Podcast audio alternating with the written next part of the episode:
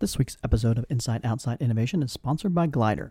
Glidr is software that helps your product team put discovery at the center of your road mapping process, helping you remove risk and drive value.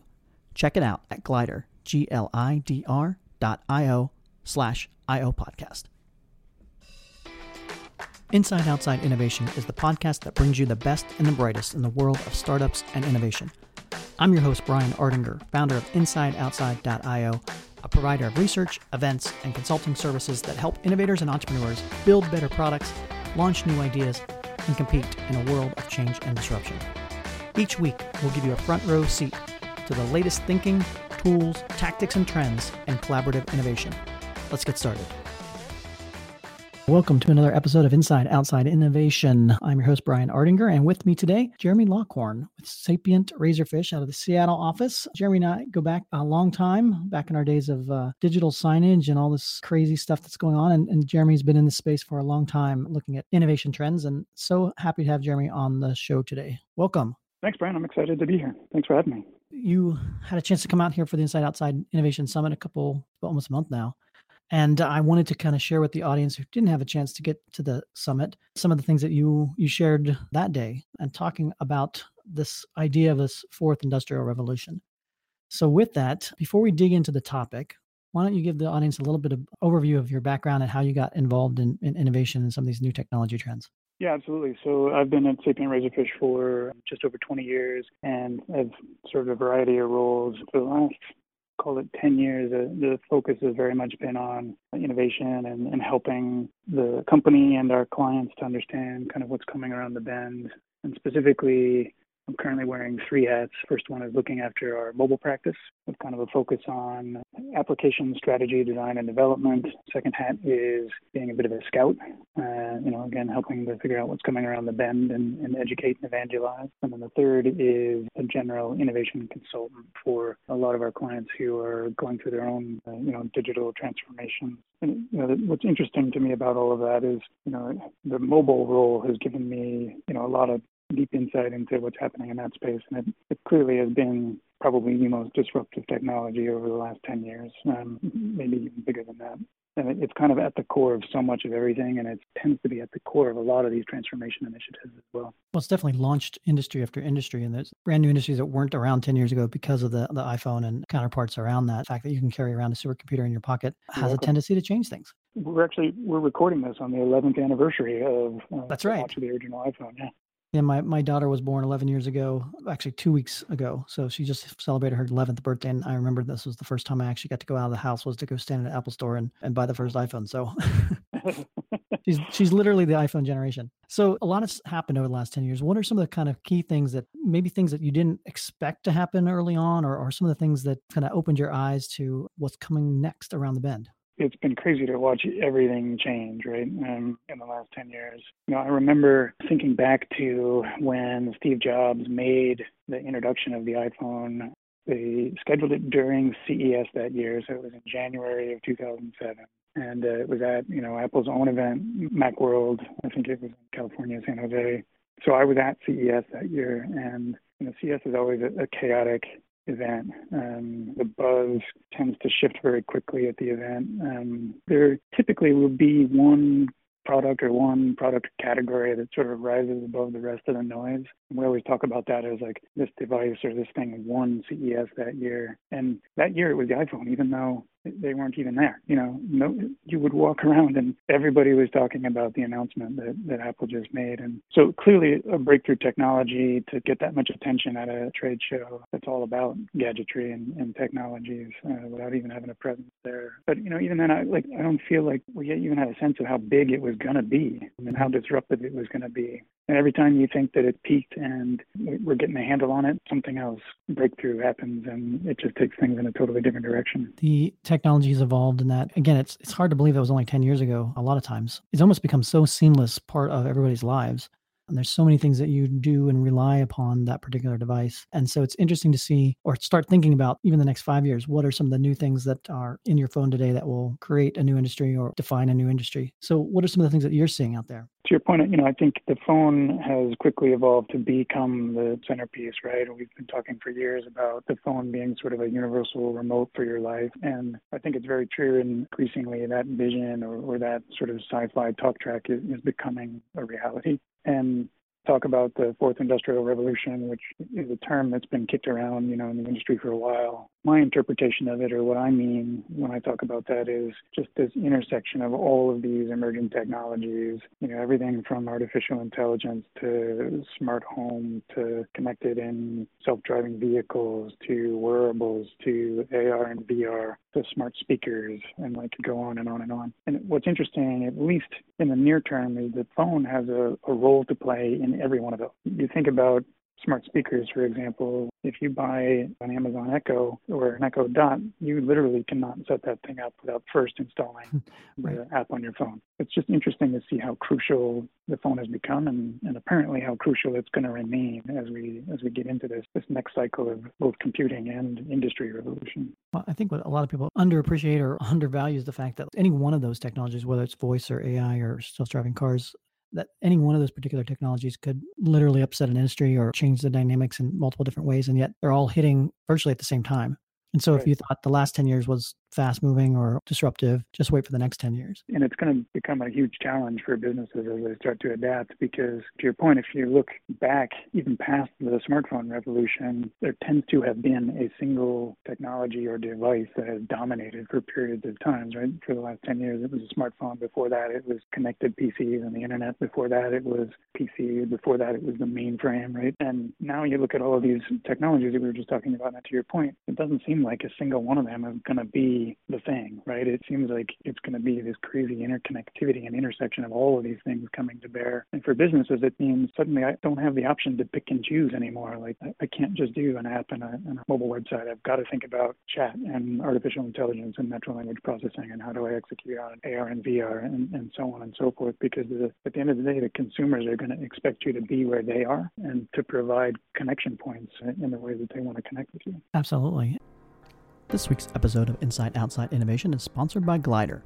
Glidr is software that helps your product team put discovery at the center of your road mapping process, helping you remove risk and drive value. Check it out at Glidr, G-L-I-D-R dot I-O slash I-O podcast.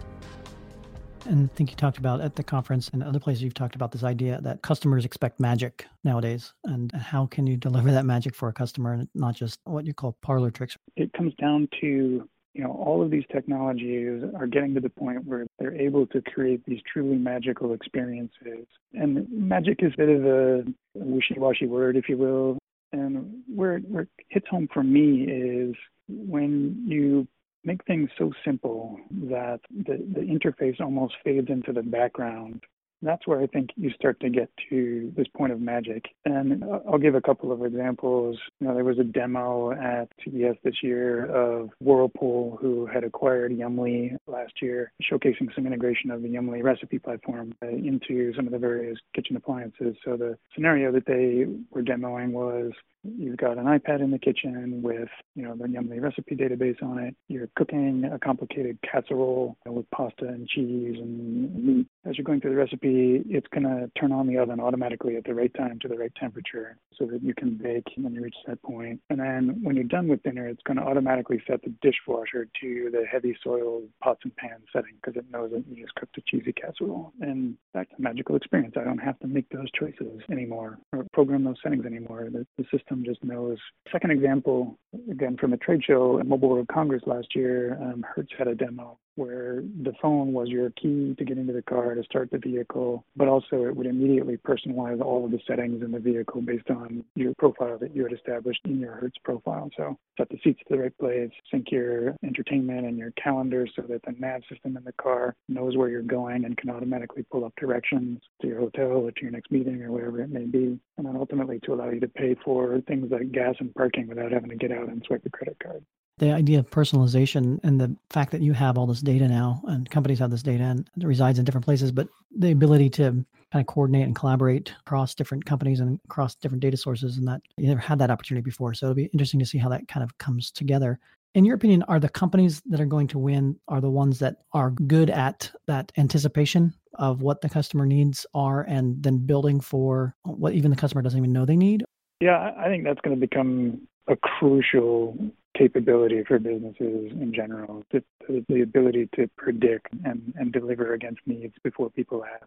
And it's a concept that I call clairvoyant services or clairvoyant marketing. The other way that I, often talk about it is it, it's sort of a shift from instant gratification to clairvoyance, right? Where taught everybody in the digital world, especially with mobile, that you can get answers to any question, anytime, anywhere, few taps into a search engine or voice into a search engine increasingly. But soon it's like that's not going to be fast enough or good enough. And you know, again, like one example of this that I always use is today Google Maps or Waze can send you a push notification when it's time to leave for your next meeting because it has access to your calendar, it knows the location of that meeting, and it knows the traffic conditions between where you're at and where that meeting is. The next evolution of that, and it's not too big of a leap, is for that push alert to say, okay, it's time to leave for the meeting, and I've called a rideshare and it's waiting for you outside. Right. And it, you know, again, it, that removes friction, but it also predicts what you're going to need and delivers it before you even ask. Once that becomes commonplace on the device, and I don't think we're far off, it's going to fundamentally shift what people expect from any kind of digital interaction. Anything that is not that clairvoyant is going to feel like a miss. It's going to feel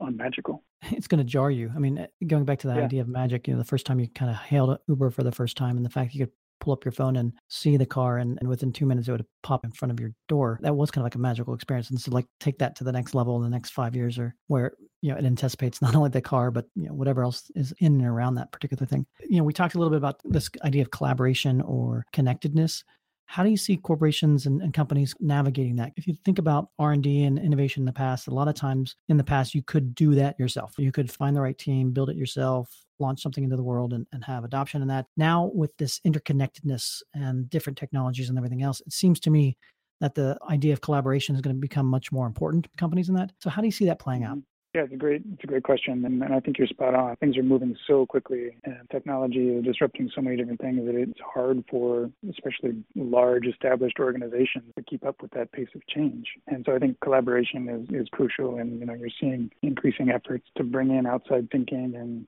and to sort of create new kinds of partnerships to enable companies to adapt to that pace of change and, and to drive innovation. So I think that collaboration is going to be a crucial piece of the, the ecosystem. Who's doing it well right now? Are there any particular companies that stand out or particular examples that are, seem to be navigating it better than others?